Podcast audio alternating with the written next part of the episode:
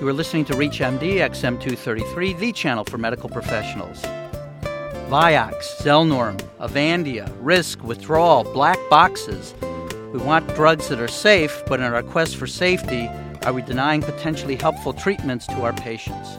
Welcome to the Clinicians Roundtable. I'm Dr. Lee Friedman, your host, and with us today is Dr. Joshua Cohen, Research Associate Professor of Medicine at the Tufts University School of Medicine and member of the Center for the Evaluation of Value and Risk in Health. Thank you for being with us, Dr. Cohen. Hi, how are you? Very good, thank you. Why this preoccupation with risk in our society? That's a very hard question to answer. I, I have to say, I, I'm not quite sure, you know, why it seems to be more now than perhaps in the past, although it does seem to be more now than in the past. And certainly in the area of drug safety, there seems to have been in the last several years greater interest in this topic. And perhaps it was triggered by, you know, we're all familiar with the news surrounding Vioxx. And of course, that you know that that was very disturbing news to people. You know, so at that point, that garnered a lot of attention. It's triggered interest in Congress. The Institute of Medicine has put out a report that just came out last fall. Uh, and there have been other works you know, all looking at this issue of drug safety. Are we looking at drug safety carefully enough? And I think that you know it sort of has built on itself uh, in that way. And the FDA, uh, their primary responsibility is uh, not to bring new drugs to market, is it? Their responsibility, if you look, you know, carefully at their approval process, of course, they're supposed to look at both safety and efficacy but when it comes right down to it, the way that's interpreted is, you know, because of course there's really is no such thing as a safe drug. I mean, mm-hmm. anything that's going to be altering the chemistry of your body can certainly have an adverse effect. So FDA, their role is really, and, and you, you know, they, they say this, is to compare the risks and the benefits, to approve those drugs where the benefits are, are worth the risks associated with the use of the medication. And do you feel the current medical legal climate is contributing to some of this uh, scrutiny and focus? Well, certainly it, it must be. Not that this is an area of my expertise, but you know, just looking at the paper, the newspaper that is, you know, whenever there is a uh, you know something like Vioxx, I mean, certainly there there was legal interest in that, and you know that happens whenever there's a high profile drug and and safety concerns like this, especially severe outcomes um, death in this case, occur. For me, sometimes it's helpful to try to think about risk in terms of relative risk versus absolute risk. Uh, would you care to comment on that distinction? That is an interesting distinction because you know when you look at studies, epidemiology studies, for example, the results are often expressed as relative risk. That is the ratio of two risks. So, you know, classic example of, of smoking, smokers uh, have an elevated risk of lung cancer. I, I don't know what it is, but it's some some factor that is distinct from an absolute risk estimate, uh, where one subtracts a, a baseline risk from risk associated with some activity. And and the reason why the distinction can be important is that, of course, if the baseline risk of something is small, you can have a large relative risk, a relative risk of five, and the incremental risk difference can be pretty small.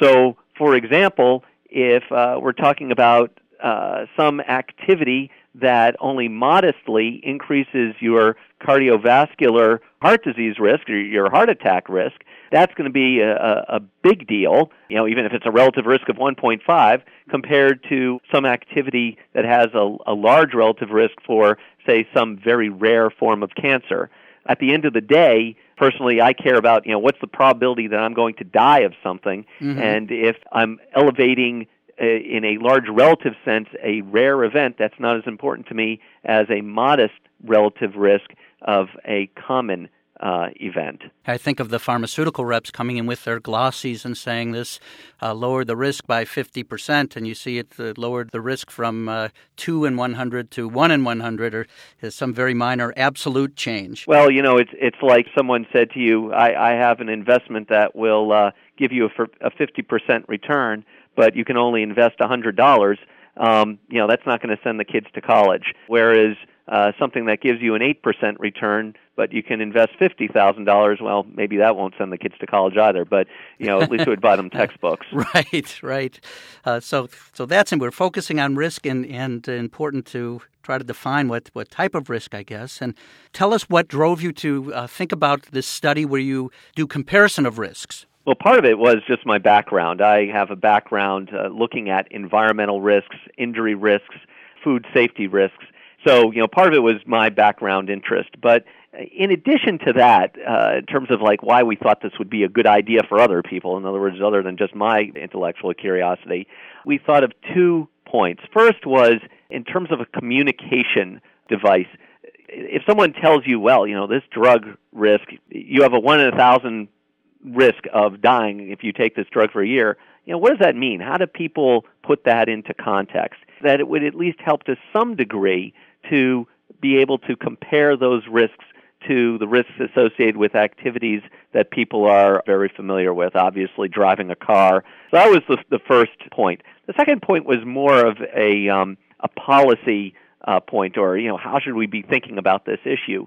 And what we wanted to point out was, and you know, I mean, this, this is, I guess, obvious when when you think about it for a second, but it was nice to to just lay it out. Is that you know we engage in risky activities all the time, and why do we do that?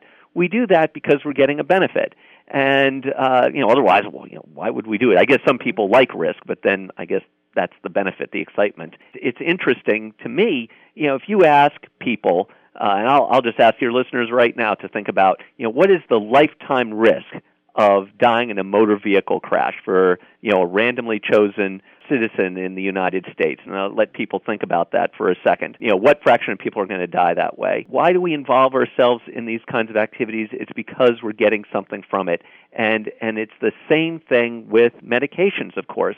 We take them because we're getting a benefit. And so, by the way, the, the answer to that question about the motor vehicle risk is one in 100 people die in a motor vehicle crash, which mm-hmm. I think that's higher than most people uh, think it is. And, and yet, even realizing that, I'm willing to bet people are still going to get into their cars tomorrow and drive because, you know, what's the alternative in a lot of cases?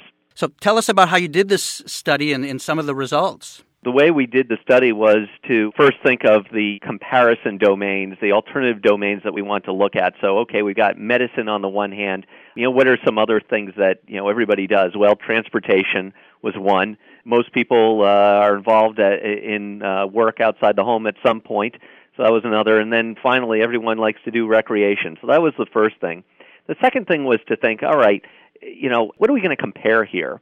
certainly there are all sorts of adverse outcomes from different activities, and it's going to be kind of complicated to compare cancer on the one hand that might occur in 30 years from taking you know some pharmaceutical agent to uh, a broken bone so that that's kind of complicated so why don't we make sure that we're looking at the same kinds of risk uh, and something that you know people care about is death so we figured we would look at death occurring in the near term and then we just simply went and started digging for statistics. Mm-hmm.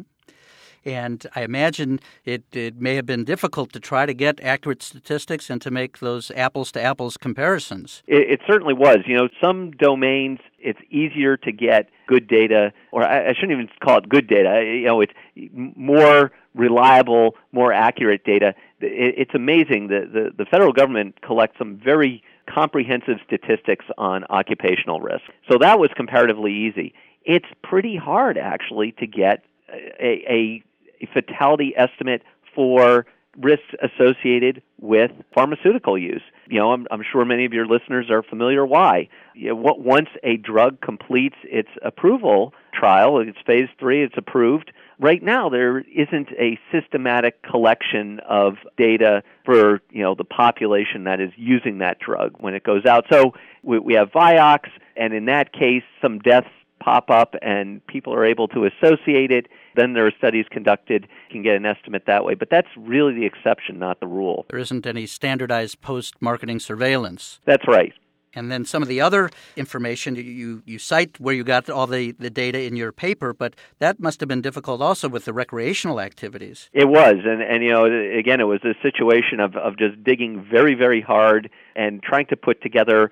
You know, you, you need the following pieces. You need to know, all right, how many people die each year, you know, downhill skiing or whatever. How many people are engaged in this activity in each year? Put those together and make sure you've got statistics that are comparable you know, are referring to the same population, roughly speaking, mm-hmm. that got complicated. But you know, you, you just bang your head against the wall until you find the right stuff. And then you also mentioned the concept of voluntary risk versus uh, something that is uh, forced upon someone. Well, that that's right. And you know, we, we tried to choose risks that could be characterized as voluntary. But you know, voluntary is a relative term, of course yes, I have voluntarily uh, taken the job that I, I take, but you know, on the other hand, I'm faced with pretty bad consequences if I don't take this right. job. So, you know, how voluntary is it? I mean, the same thing is true of medications. You know, I, you know, a person can choose not to take a drug, but you know, they may lose their life or suffer severe pain as a result, or some other morbidity.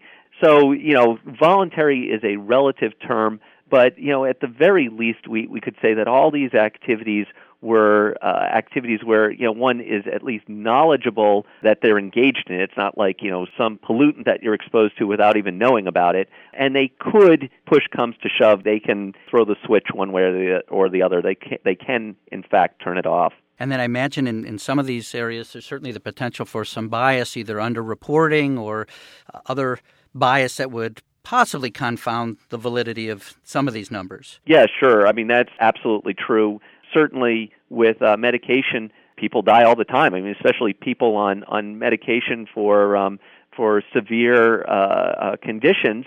You have to be able to tease out when the fatality is due to the medication. I guess it's conceivable that fatalities occurred that, that were due to the medication that were not picked up in the statistics we looked at.